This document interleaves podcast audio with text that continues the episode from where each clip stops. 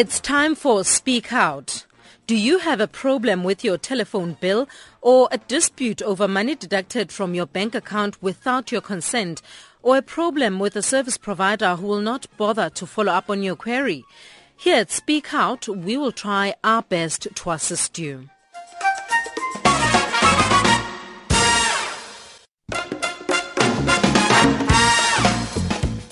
Many people do not think that a verbal agreement is binding.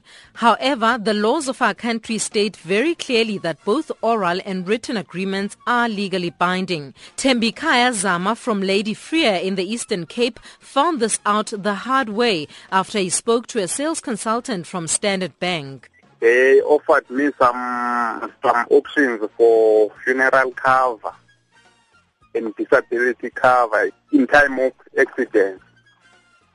Then I told them they must forward their contract so that I can see it and then see if I need it or not. Then they said, okay, they will do that for me. Then they wanted the email address.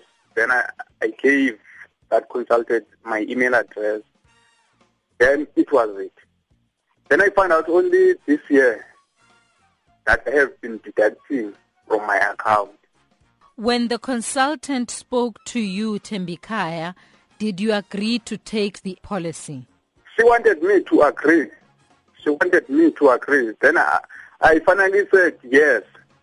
They must forward me their copy so that I can sign. I clearly stated that I need the contract first. Spokesperson for the National Consumer Commission, Trevor Hatting, says a yes over the phone is as good as a signature. In terms of the Consumer Protection Act, a telephonically concluded agreement is legal and binding and carries the same weight as a signed agreement. But Zama insists that he did not know that the telephonic agreement was valid. He explains his logic. That was the way of getting her off my back because she's trained.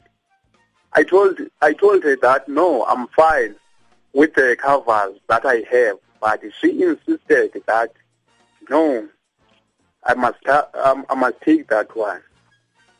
So I think I was doing things very easy for me to say, okay, yes, but I will do that or on the contract. The Consumer Goods and Services Ombuds has also emphasized that there is no recourse for Zama, even though he did not know that the oral agreement was binding.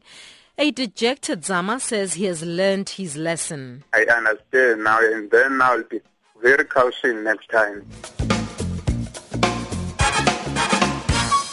I am Gwen Zegilentlati, and that is how we come to the end of today's edition of Speak Out. You can contact us via fax on 011-714-2430 or via email on pmlive@sabc.co.za. Remember to include your contact details and to put the words Speak Out in the subject line.